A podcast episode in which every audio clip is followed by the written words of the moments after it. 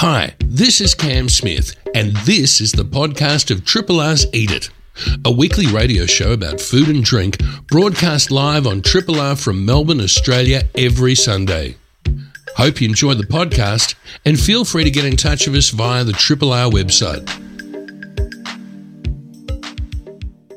Good afternoon, everybody, on this glorious, glorious autumn day. As I look across the beaming countenance of Karl Chapman, a very good afternoon to you, sir. And a good afternoon, Cam. Looking well. Thank you. And you? You have been riding hard and, and much.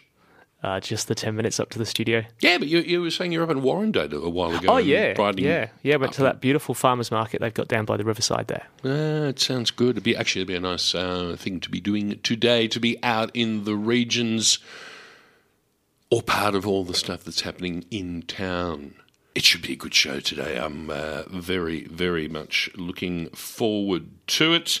Uh, let me give you a quick preview as I open up my running sheet. There we go. Uh, on today's show, uh, during this hour, we're going a little bit far and wide. I, and actually, I went a little bit far and wide. I went down to Docklands, down in Collins Street, the new Collins Street that goes over the train lines, to the Bureau of Meteorology, which was a bit of fun. I know that building well. You do? Mm-hmm. Yeah, it's it's not bad. It's not bad at all. But I had uh, the great honour to talk to climatologist Dr. Lynette Bettio uh, about well, what's happening because we've we've had uh, the La Nina system that has dominated our weather, and that's one of the reasons why everything looks so lush going into autumn and winter this year. And uh, just have a bit of a chat to her about um, climate, climatology. After that, related to that, I think, uh, Joost Bakker and Jo Barrett from the greenhouse that's down there at Riverland Walk at Fed Square. Um, an incredible, as I say, test bed for new technologies of closed loop systems. Unfortunately, Matt Stone couldn't be there, so uh, but that's part of the team. It's this sort of this holy trinity of um, of testing new things there. So we're going to have a chat about that, and um, we have a chef who's going to be on the line. His name is Josh Fry. He's from Poodle in Gertrude Street, a um, a restaurant which I really admire. I really, really like what they're doing. So we're going to have a bit of a chat to him and give him a bit of a free kick about what Poodle's all about down there in Gertrude. Oops, I'm nearly started to do an accent. Gertrude Street in Fitzroy. Um, and he's going to also do a bit of a market report. This is a podcast from Triple R, an independent media organisation in Melbourne, Australia. To find out more about Triple R or to explore many more shows, podcasts, articles, videos, and interviews, head to the Triple R website at rrr.org.au. All right, well, i got to say, this is a little bit exciting because uh, I am here in Docklands. It's the, the old continuation of Collins Street. I'm delighted to be in the presence of a climatologist, and her name is Dr. Lynette Bettio. A very, very good afternoon. Thanks for taking the time. Oh, very, very excited to be here. I'm a, been a long term Triple R subscriber and long term listener, so yeah, very happy to be here.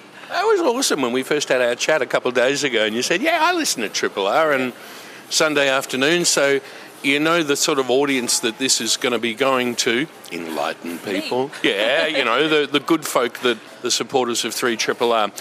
We'll get into climatology and uh, some prognostications because that's your gig. But first of all, on behalf of everybody, I just want to say thank you Bureau of Meteorology. You guys are just awesome. The service you provide is incredible, and it's great to see an example of government really working for us. Yeah, and there's there's a lot of good people that work here, and really Yeah. just, I suppose, just trying to make a make a difference, warning people, increasing their resilience, putting out those forecasts, and mm. you know, putting out those long term forecasts like we do in my section. So. A lot of people that are really just interested in weather. When there's danger and there's calamity, there are people who walk towards the danger, and you guys are the ones who are telling us about it. So thank you for that. And also, while I've got you, um, thank you very, very much for the Bureau of Meteorology calendars. They are awesome. And April with that uh, with that lightning and those clouds looks pretty awesome as well. Oh, they're great photos, aren't they? So if you're taking those weather photos, it's um, please just send them in because and you might get it on the calendar. Do you get a credit? You do get your name on the calendar. Yes. Hey, there we go. There's there's a, an aspiration. First of all, climatology. How do we? Should we just start with the definition of that and what you do? Well, some people say weather, uh, climate is what you expect, and weather is what you get. So, Ah, yes. climate, uh, we, we look at those. Past those weather time scales. So look at those long-term background conditions. So which way is the seesaw being tilted? Which way is the dice being loaded? Mm. So there's still that random nature to it. Still the weather. You still, you know, you might throw a six instead of a one to three. But you know, which way is the is the bigger system tilting those odds? And I was just kind of curious. You obviously have awesome qualifications because you have doctor in front of your name, and congratulations on that. But I was wondering, what sort of skills do you need to bear to become, uh, or really hone to become a climatologist, to do what you do? Well, it, it's certainly an interest helps. So I did my uh, PhD actually looking at El Nino and La Nina Hey. and the impact it, that it does have on Australia's weather. So in my section, we uh, we don't do the research as much, but we take those all those models. Bit like the weather forecast, but we look at it on climate timescales. So we've just had that La Nina that I heard you talking about a few weeks ago with one of the wine producers. Thank So- you. You said you were delighted to hear us say that. A, a lay person talking about that. You thought that was really cool. I, I thought it was great because you know not just you know like myself talking about uh, the climatology, but people actually taking what we do, taking those forecasts, taking that information that we give, and actually using it in their decision making and using it to talk about the season that they've just had. So yeah, so that's really you know what we're really interested in actually. Getting that information out to people, getting that science out to people so they can use that in their decision making. So you must be very, very good at using, I imagine, I'm imagining supercomputers, super number crunchers, and there would be an awful lot of statistics and probability variables that you would be very au fait with. Yeah, so that's a big part of it, especially when you come to climate where you're really setting those boundary conditions. You're setting those odds. You're looking at, at looking at where you're operating uh, within that envelope of you know of shifting. So we know that say El Nino uh, tends to have. Uh, uh, drought over Australia, and with La Nina we tend to have wetter conditions. But Yeah.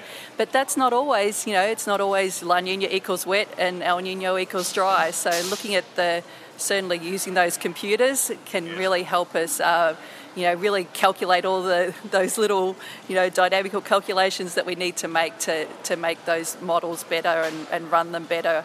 But you, you must have some computers with some real grunt. I mean, we're not talking about an Apple um, PowerBook powered by an M1 chip. It'd be a bit more than that, isn't it? Yeah, so some of the, some of the biggest computers in the world, Really? yeah, uh, well, those supercomputers are used to, you know, to calculate those weather forecast models because there's just it's so many calculations in it, so many um, those little bits of lines of code, then and that they have to get right.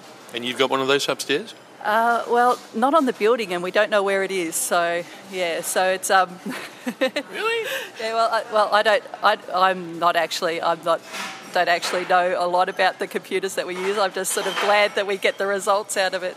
How on earth did this really, really important thing, the ENSO, the La Nina, uh, what have we got, um, Southern Oscillation, why is it named uh, is Spanish? How did that derive? Oh, I could talk about this for ages. So we've only got. Um, I don't know how long we've got. It's actually in the in the tropical Pacific. So it's actually this weather. Um, phenomenon that happens in the tropical Pacific that impacts us over in Australia. So over in the you know in the east near South America, so we had the trade winds blowing from east to west. So it goes from South America all the way over to Australia. So in the normal situation, you'd have those trade winds blowing, blowing those waters over to the west, closer to us, um, and you'd have warmer water near us. And you think, you know, warm, warmer air can hold more moisture. It rises, so we get more rain in our region. Now. La Nina is the enhancement of that, but we'll start with El Nino because that's where it all first started. So, with, with that situation, as, as that water blows across towards us, it gets replaced by colder water um, from underneath. Yes. And our, our, the El Nino situation, that cold water coming from underneath, you know, which I think was, was nutrient dense, you know, good for fishing, it, Yeah. it switches off. Good, good for the phytoplankton and the and the food Yeah. pyramid of the sea. Yes. And so they, they noticed this over in South America, and they, they called it El Nino because it the boy because it came around Christmas time that they noticed it. So so it, and then they actually noticed that actually this is a phenomenon that impacts over the whole uh, Pacific region, and then. Someone, you know, some really smart people, some of them at the Bureau, noticed uh, there was a relationship between these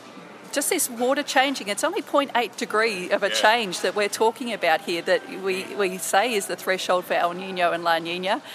That actually that impacts that go, um, ha, goes with drought over Australia. So when Amazing, we isn't it? oh, it's it's it's. A, I, It's- I was likening it, you know, to exploring space or exploring under the oceans. Just these all these things that we can.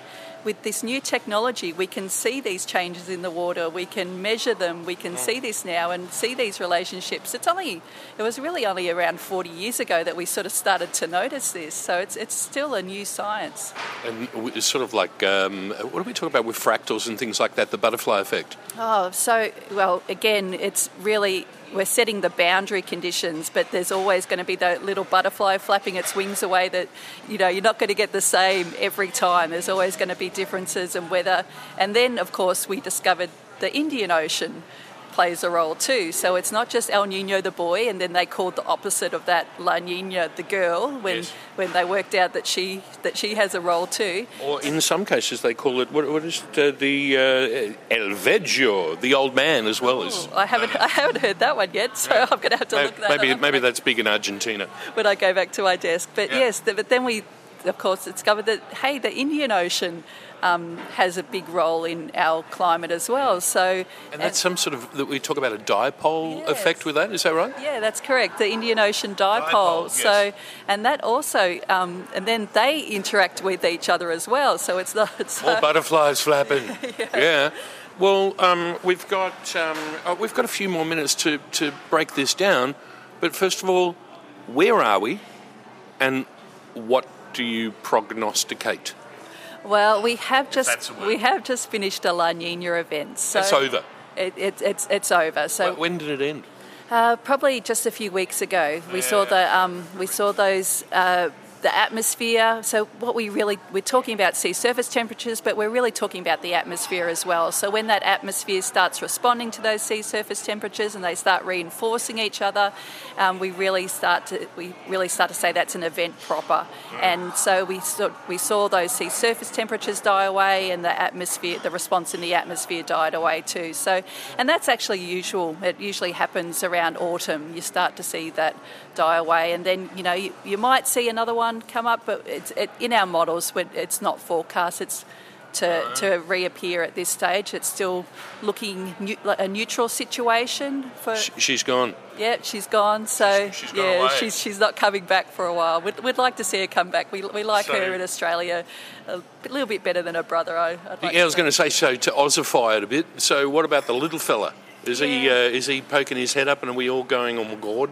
Yeah, not at this stage. They're Oh, both they're both being they're both being pretty quiet. Maybe they're away for the weekend, but Yeah. yeah. so we, we do we do this is something that we do monitor though because of the importance of on Australia's climate. So every And, every the, and the ramifications are huge, and because we're moving into this accelerated warming, which we all acknowledge, some of us, the ramifications are huge. Yeah, so I suppose when we have these underlying trends of warming and we have these underlying trends of you know some parts of southern Australia getting drier over that over that growing season, over that April to October growing season. So it's important when you do have like so we, we've talked about rainfall, but I think you know probably some of your listeners would be aware of the lack of really hot days over the, the last summer that we've just had with La Nina as well. I was fine with that personally. yeah, e- exactly. I mean, So- rather that than 45 degrees No. and four days in a row. Definitely, and that has you know those really those very hot days, as you said, would have a huge impact on the produce, on on the you know the wine, on the um, the growing the grapes. And, and life and property itself, let's face that. Yes. Let's extrapolate that out. Yeah, so when we do get something like a La Nina that's, I suppose, bucks against that trend, yes. it's yeah, it, it's good that um, that we can get some warning of that. So take advantage of that, and and yeah, and perhaps yeah, how are we going to accommodate that into our decision making for for the season? So, the to paraphrase the way that we are, we've um, the La Nina has um, receded and not disappeared, but is uh, off the the picture at the moment. There is uh, no uh, little boy happening at the moment yet, or um, we, what are we doing? We're going into sort of like a, a middle area. Yeah, so it's it's not swinging one way or the other. We've got the seesaw balanced in the middle at the moment. It's not going to La Nina or El Nino, and that's that's what the forecast is saying out to out to around the start of spring at the moment. But of course, we do we put out an update every two weeks on a Tuesday if you want to have a look, and we do keep an eye on that uh, to see if the situation is changing. It's it, autumn is the is the time of year where you do see lots of changes. So as we go further into winter or spring, we could see some signs emerge then. But we will keep, of course, we will be monitoring it all the time because it is important to Australia. Have you got a favourite month of the year weather-wise? Ooh. Well, I do love autumn. We, we love our we love our autumn fruits. We uh, last night we were cooking the chestnuts over over Oh, the really? around the fire, so Yum. that's something that we like to do. I like to, I like to you know do my olives and the passata and Get the and all- mushrooms. yeah, all those things. So yeah, so autumn is, but I do like. I must admit, I do love spring as well. When we sort of get that first sign of new warming up, new life, new growth. So I do love my garden. So I, I Yeah. do love spring. Too. I'd agree with that too, but I'd also put in a, a little thing for June because June is a really interesting month in that it's the calm month. It's the it's the month of mists and uh, well, well, for me anyway, Shiraz and uh, slow slow cooked things.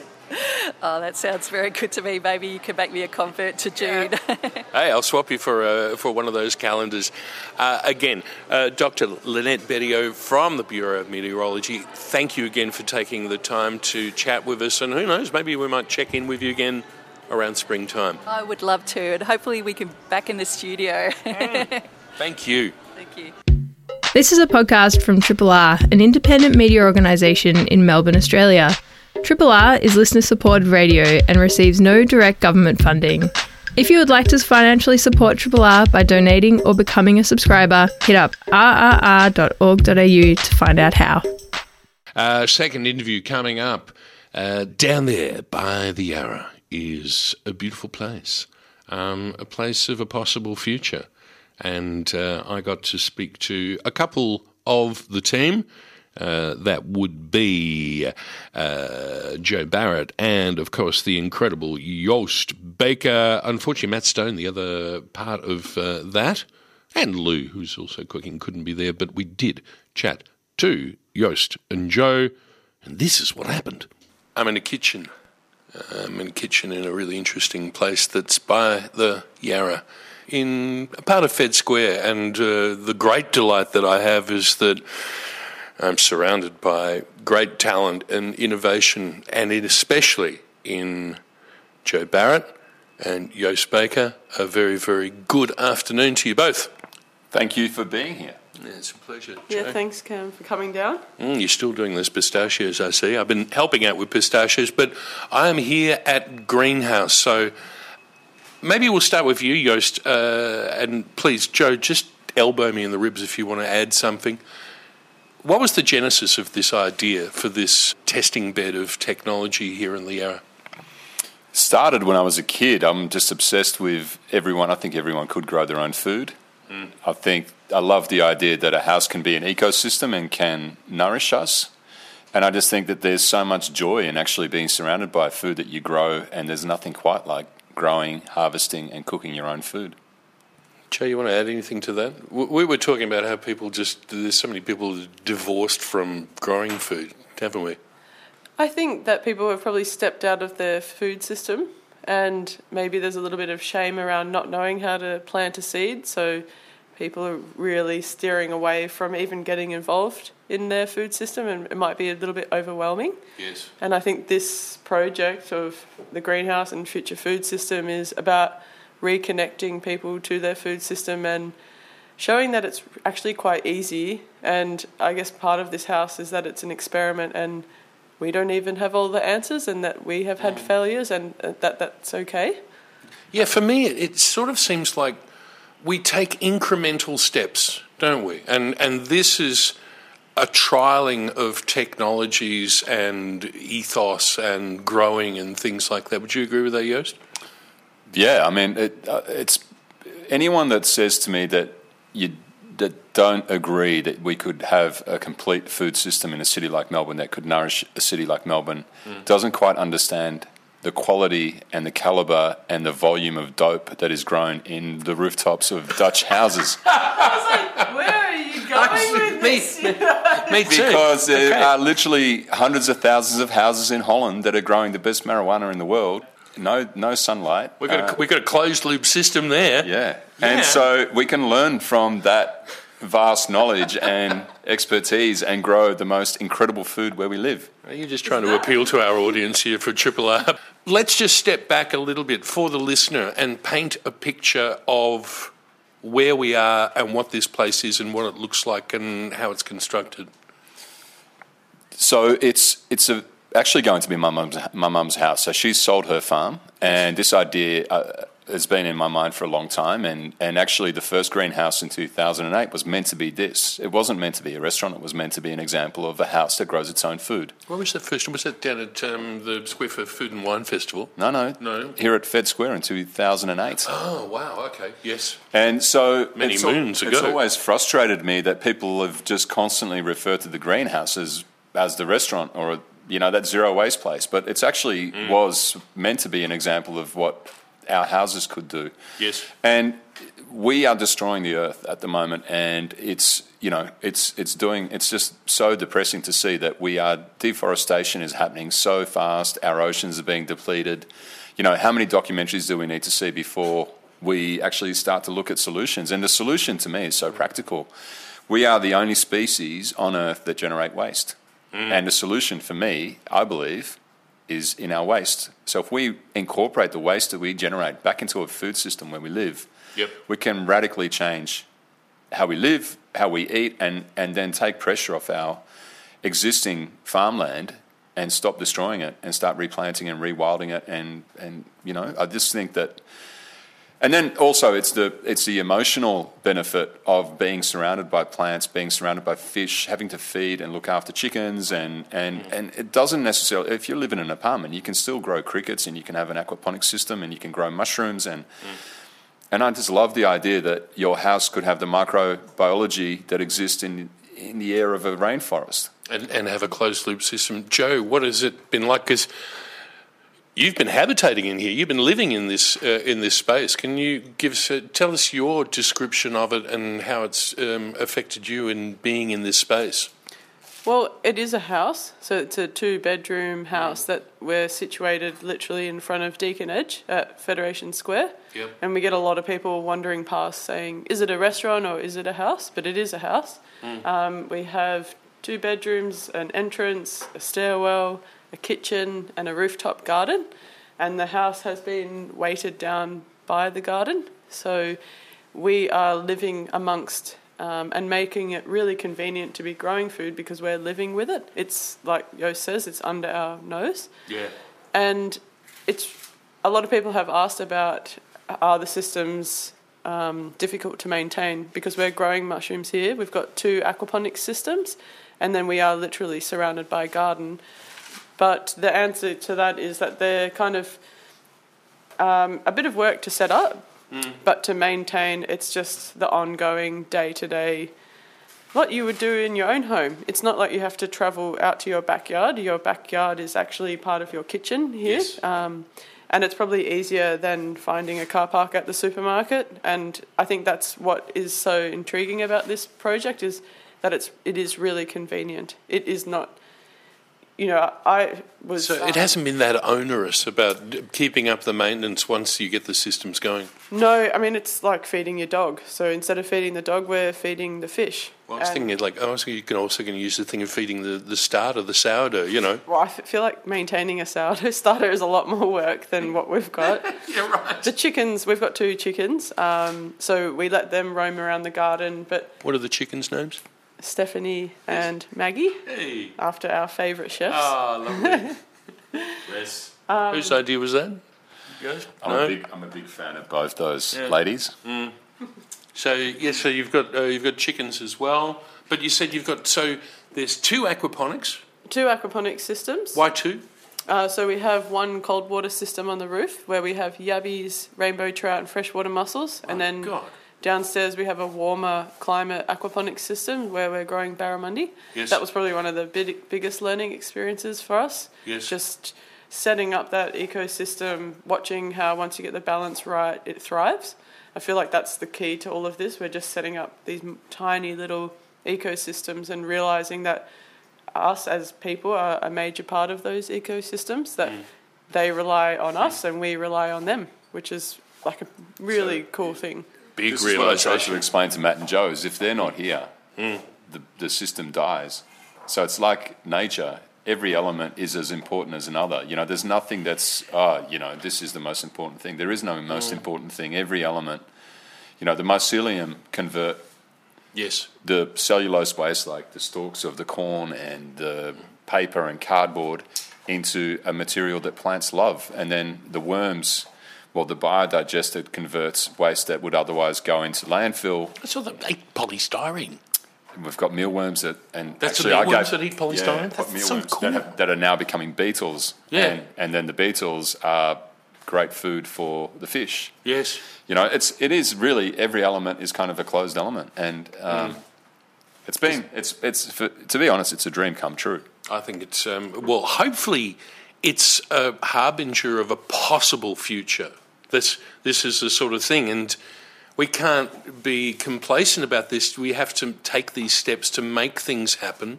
We can't be like the frog in the in the water as the, the, the water sort of boils around us. That we we have to react to some of these things, and this is this is good that you're doing these things.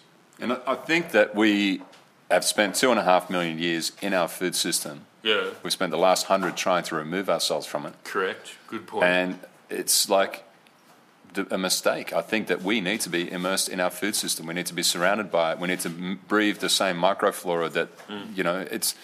I, I just think there's massive potential. And I'm not a believer that the city will look that different in 50 years' time. I just think that the whole of the city will be completely green and overgrown, and you know, vertical systems and and um, lots of LED lighting that is solar powered, that is growing plants in dark, um, you know, Yes. uh, locations and um, aquaponic systems everywhere, and uh, you know there are potentially thirty thousand plants that we can eat. And these, these, all these ideas need to be trickled down to general population. And, and I'm just wondering if people want to find out um, information about what you've been doing, and more importantly, how it can apply to them. How do they do that? Do you want to take that, Jo? Yeah, well, we have our website um, where we put a lot of resources up there as Yes. well. We've got our Instagram where we're posting dishes, and I feel like that's probably where we're trying to reconnect or like connect with people the most is through food because everybody eats. But also, if they were going to recreate the dishes that we're doing or they'd like to cook like this, comes from well, you should plant a garden. Yes. Um, it's not about selling anything to people. It's just about getting people excited about the possibility that you can make a difference in the world through food. Um, so yeah, through our website, we've got a YouTube channel, and we're uh, just about to release a virtual reality tour. If you can't get down and see the house in real life. Great. Okay. Well, we'll. Um, I'll get Matt to put all those sort of information and thing up there. Uh, search string for Dr. Google. Uh, future food system. Boom. Or greenhouse fed square is probably a good place to start, and then you could go through there. There's two things that I And I saw. would highly recommend following Jo Barrett on Instagram. She has a great ability to be uh, incredibly honest about what is going on, and uh, warts and all, and it's really good to see. And there's some great dialogue going on with questions being asked, and we try and answer whatever questions pop up. But yeah, we it's just a journey, and we don't know all the answers, and that's why we're doing this. Absolutely. And here's two things I was I was going to sort of mention is one is sort of evolution, but the other is just the idea of of stewardship, um, looking after things. And if you can get the population to do more of that, then there's more care for the, for their own environment, and that gets extrapolated out. Would that be unrealistic to say that? Absolutely. I mean, you're not going to use certain chemicals to clean your shower if you know that water's going back into your plants. Yes, yes. And I, you know, the whole world is like that. I find it bizarre that we happily use these toxic chemicals that we know go into the ocean. It's one planet, so you know this is obviously radical. Uh, it's much smaller than that because it is your own ecosystem, but the whole world is our own ecosystem. I find it bizarre that we use all these materials and toxic materials and toxic chemicals, and and so yeah, you're much more aware and much uh, very reluctant to use them when you know it's going back onto your own food system. That's a good idea. Jo, you, one of the things that you said, looking at one of your Instagram posts of recently, which I do love too, I, I wholeheartedly agree with what you said there, Joost. But you said one of the things that really has um, tickled your fancy was the ability to grow mushrooms inside and getting to understand mushrooms and the mycelium and all that sort of stuff. That's been cool, isn't it? Yeah, it's something that I never thought I would like we would be able to do is to grow Yeah. mushrooms. I always think that oh, someone else would be doing Yeah, that. An yeah. expert could do that, but we can, and you mm. can do it in your shower. Yes. And then from that, it's this wormhole of research that you go into because You you start going, hey, why are they turning brown or you know, why do they actually need oxygen? And then you realize that the whole planet is con- connected by mushrooms, and that's what puts uh, nutrients into our food is mycelium. So it, it's just unlocking so many things around the world and the planet that make sense. So it makes sense to be living in your food system to Yeah. me. Yeah. So it's been a wild experience, and I love it. Well, it's I have been just an observer from this wild experience. I remember coming in here while the place was being constructed. Uh, we saw the first surge of growth that happened, which has been Thanks to your watering. Stop it. Flattery will get you anywhere. But it has. It's been a great trial. And I think that's the, probably the, the most important thing is that you're trialing new technologies and, um, and hopefully disseminating that to the people. And for that, I really, really do applaud you. Is there anything you guys want to say in conclusion? Thanks. Jo? Thanks for helping with the pistachio nuts. Ah, it's okay. Yeah, we did a few kilos. I've got pistachio finger. And thanks for helping get the word out. It's, it's, I think it's about that. It's community. Yeah. And the, the movement of this is going to come from people. It has to, doesn't it? Joost? Yeah, I, I agree uh, with Jo. Your uh, this long running show that you've had going for I think what is it, sixty five years now? Yeah, I think so. Three Triple R Yeah. is Started like, in the Civil War. and it's incredible how young you still look. But you know, I love that every single person in hospitality, you know, turns the radio on at twelve o'clock every Sunday and listens Oh, I to you, and we all know what's mm. going on thanks to you and your Oh. brilliant work. I wasn't looking for a platitude. Thank you, No, though. we appreciate it. Okay. I appreciate what you guys are doing because we only got one planet and we are just hurtling towards destroying it. But you to give us a little bit of, a wee bit of hope. And uh, Titanic is shifting. yeah, and uh, let's let's hope so. The pendulum shifts. Again, if you want to find out about this, Future Food Systems, Greenhouse Fed Square, and um, there are so many things that can trickle down and are possible for you. Thanks for listening. Thanks for joining us. This is a podcast from Triple R, an independent media organisation in Melbourne, Australia. Triple R is listener supported radio and receives no direct government funding. If you would like to financially support Triple R by donating or becoming a subscriber, hit up the Triple R website to find out how. We got Josh Fry from Poodle on the line here. How are you, Josh? Oh, very well, mate. How are you? Now you are the uh, you are the grand chef de cuisine uh, avec uh, Poodle. Yeah, some you could you could call me that, I guess. Yep. Yep. the the he- the head guy there, The, um, head, the head man. the head man behind the pan. That's it. Love your work, what you do there. For those that haven't been fortunate enough to come down to Poodle on uh, Gertrude Street in beautiful downtown Fitzroy, what's the place like and what's the ethos behind the idea of the place? Oh, well, Poodle's got a space really for everybody. I feel um, Multi level, huh? Multi-level. We've Yeah. got um, we've got PDR private dining rooms. We've got uh, you know we've got our downstairs bistro, which is kind of more of a I guess European leaning ethos behind it all. You know, think of like duck cassoulets and big ribeyes with prawn butter and things like that, um, which is delicious. I think. Mm. Yeah, just, you Um, just made me hungry just by saying those two Yeah. words prawn That's butter. it. Yeah, Yep. that's it. The two things to go together so well. Mm. Um, we've also, I guess, we kind of, uh, you know, we're trying to do some throwbacks as well. So, you know, we're doing vol au vents and um, prawn cocktails and kind of the things that, you know, a bit of party food, a bit of fun back in the day, you know. Yeah, and uh, look, I've been only lucky enough to uh, come on the front of the, the place to, to, to have a bite, but I was blown away by, uh, well, staff are awesome as well, it should be mentioned, but um, the, the very fact that I was describing to you, there's sort of this um, uh, presentation ethos that imagine you're in the, the Dorchester Hotel in the 70s and you've ordered room service because things are on beautiful plates. There's a lot of napery, meaning napkins, shaved ice, and silver salvers and things like that. Th- Was that a very Indeed. conscious decision? Yeah, I think I think um, when when I came to work here and saw the uh, design of the building, I was like, and kind of uh, Zoe and Emilio's ethos, kind of going, you know, what they wanted out of Poodle. I think that it just screamed, you know, ornate glassware and uh, silver silver um, trays and things. So yeah, it kind of it kind of just went all together, and then you know that scream, those things kind of scream prawn cocktail, you know. Yes, and vol au vent on a doily, for God's sake. You- you- Exactly. And where the hell do you find a doily these days? I know it was. It's still hard. Trust me. I bet. I bet. Yeah. It's not something you can just pick up at the supermarket or the No, not at all. pop down the 7-Eleven and get a six pack of doilies. Um, yes, and uh, so what is what was your um, your your background before you, you came and found yourself um, at Poodle? Um, I've been working. Well, I've worked in Melbourne my entire life. Uh, for, for, for cooking for 14 years, and I, for the last seven and a bit was with uh, the McConnell Group, and I, you know, went worked at Cutler and Cutler and Co, Marion, Ooh, um, yeah. and Cumulus, Yes. uh, and then um, just kind of, you know.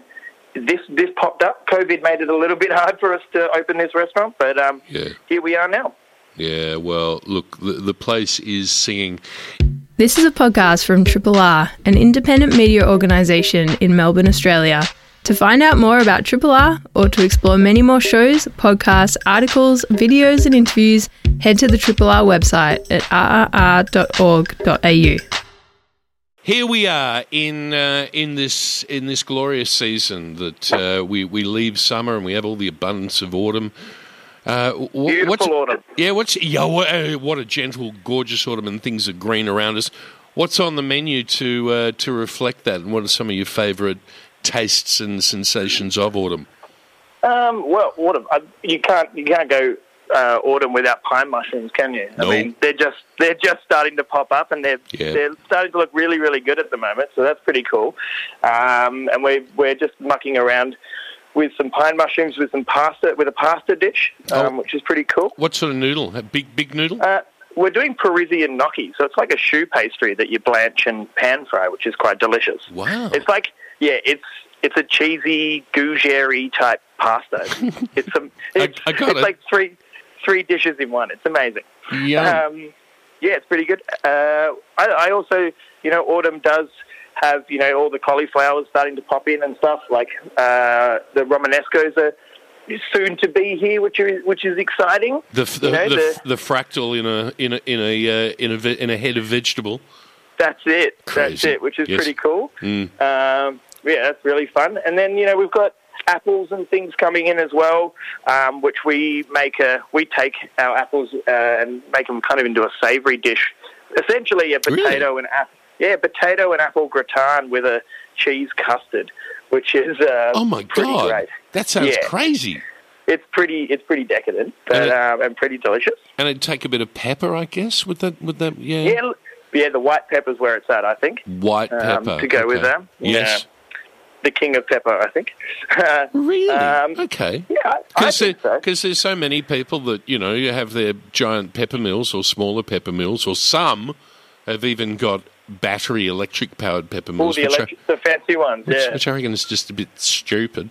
Um, it is a bit. yeah, but yeah, but so why is white pepper better in your in Uh, your I, mind? I just I just like it for its uh, for I guess it's a little bit uh, spicier. Yes. Um, it's kind of got more, bit more of a uh, floral kick to it, I think, which I quite like. You know. Agreed. You know, the thing Uh, I always think of when I think of white pepper, the personification for me is the South Melbourne dim sim. Oh, definitely. Because that is so uh, powered by white pepper, is- isn't it? I think it's eighty percent white pepper, to be Yeah, honest. yeah, it could be. Um, and and what about? Uh, do you do things with um, with quinces when they come in? I was just about to say quinces. Boom! Uh, yeah, yeah, they they're they're amazing. I love quinces, and especially this time of year. You know, you can we we slowly poach them overnight at a pretty low temperature, about hundred degrees. Uh, so, they, go, that beautiful burgundy colour. Yeah, that deep burgundy, which is you know what you exactly. Sex. Um, yes. And then you know you can we we we do that with a, a clafouti, so like a, a baked. A clafouti. yeah. Yeah, The, the, Yeah, which- sur- surrounded by batter. that's it. Yeah. that's it. Um, yeah, which is delicious. And then you know quinces quinces scream duck, quinces scream. You know they scream savoury and dessert, which is pretty great. They, uh, yeah, they, they can do. They can go sweet, but they can all do the uh, I can cut through fat thing. Yeah, exactly, which is cool. My superpower. Yeah, my superpower cut through fat. And and seeing you're uh, you're going to be going, you know, with this sort of, you know, uh, a, a slight look back over your shoulder with a bit of a wink. Let's face it. Um, Yeah. uh, chestnuts. Do you do anything with those? Um, well, we're, we're not yet. Not yet. They are a, they are an absolute pain, to be. They honest. Agreed. I've, Uh, I've actually I remember doing chestnuts at Two Faces with Hermann Schneider, and it's getting that second skin off. Exactly. Oh my god, that is just You a nightmare. You feel like you've won the won the battle when you've taken the shell off, Yes, and then all of a you've sudden only, you've started the campaign. you've done the easy part. You know? Yeah. Exactly. and and you and you might have separated your nail from. Uh, you know, from the from the rest of your finger by, Yeah. by trying to peel them off, but it's like, oh no, now the now the work begins. All right, what what other things do you love about autumn? Um, I think you know we've got the cauliflowers, all those kind of. Yeah, what are you going to do uh, with those? What are you going to do with the Rome, ro, Romesco? Rom, Uh, the Ro- Ro- Romanesco you- or Romesco? I, Romesco's I- a I call it- sauce, isn't it? Yeah, Romesco's the Sorry. sauce. Yeah, sorry, dude. Roman Romanesco, I believe. Thank you, yeah. thank you, chef. Uh, no worries, my pleasure. Yep. Um, we we're just going to uh, poach them in buttermilk and then pan fry them and then serve them with a, a cafe de Paris butter, which is, you know, one. no I think I- way. Yeah, I feel like most of my food involves about three kilos of butter, but um, Yeah, that sounds awesome. it is delicious. So, and why why poach them in? What's the buttermilk's gig in this thing? Well, we've The got sourness? number one. We yeah, the sourness. So we make a lot. we make our own butter, so we've got a lot of the uh, Oh, buttermilk around. So it. it is an excuse to use it, Yes. but also it does does bring a nice sourness to the um, like cut some acidity to help cut through that ton of butter that I will be pouring over the top of it. Just because it's buttermilk, and you're saying you're sort of you're using the whey from the curd, yeah, Yeah, and yeah. so therefore when you're simmering it, it doesn't split. Is that It it kind of It kinda splits, a yeah. little bit, Yeah. but like mm, yeah, it, it kind of it's cool. separates to a little bit. Yeah, it's it's it's all flavour, yeah? And I can imagine there's more white pepper going on that, isn't there? definitely. I've got uh, I've got you pegged. Uh, yeah, you uh, got, you've got my, my ethos now, don't you? I, d- I do indeed. Um, okay, well, we've got time. If you have one more that you, uh, a, a thing that you maybe wanted to speak about, custard apples, we can't really do much with that. Yeah, over to you. What do you reckon? I, I must admit, I've never used a custard apple. No, I've no, never no. been really No. too excited by them. Um, I mean, uh, something I've recently seen is some uh, olives. uh, coming off the trees, which is quite cool. I mean, they're a massive process to make edible, Yes. but um, they they are a bit of you know fun for a little home project, I reckon. Mm, oh, yeah, that, actually, that does sound like a very, very good idea. Um, Yeah. Josh, I'm sorry we didn't have more time. I think we may have to revisit you because now that we understand each other and where we are with food, I think we can have some, some good conversations. Uh, where is Poodle? Here you go. One last little plug. I'll One give you. last thing. Yeah, shameless plug. uh, Poodle is 81 to 83 Gertrude Street in Fitzroy. Yeah, and um, Come on down. used and recommended by me. Well, I've only been there maybe. Well, I've only been there once, but I would love to come back again. Um, Please do. Take care. Thank you for your Thanks, Cam. Speak Cheers. soon. Thanks a lot. See ya. That was Josh Fry saying how white pepper is valid and sometimes even better.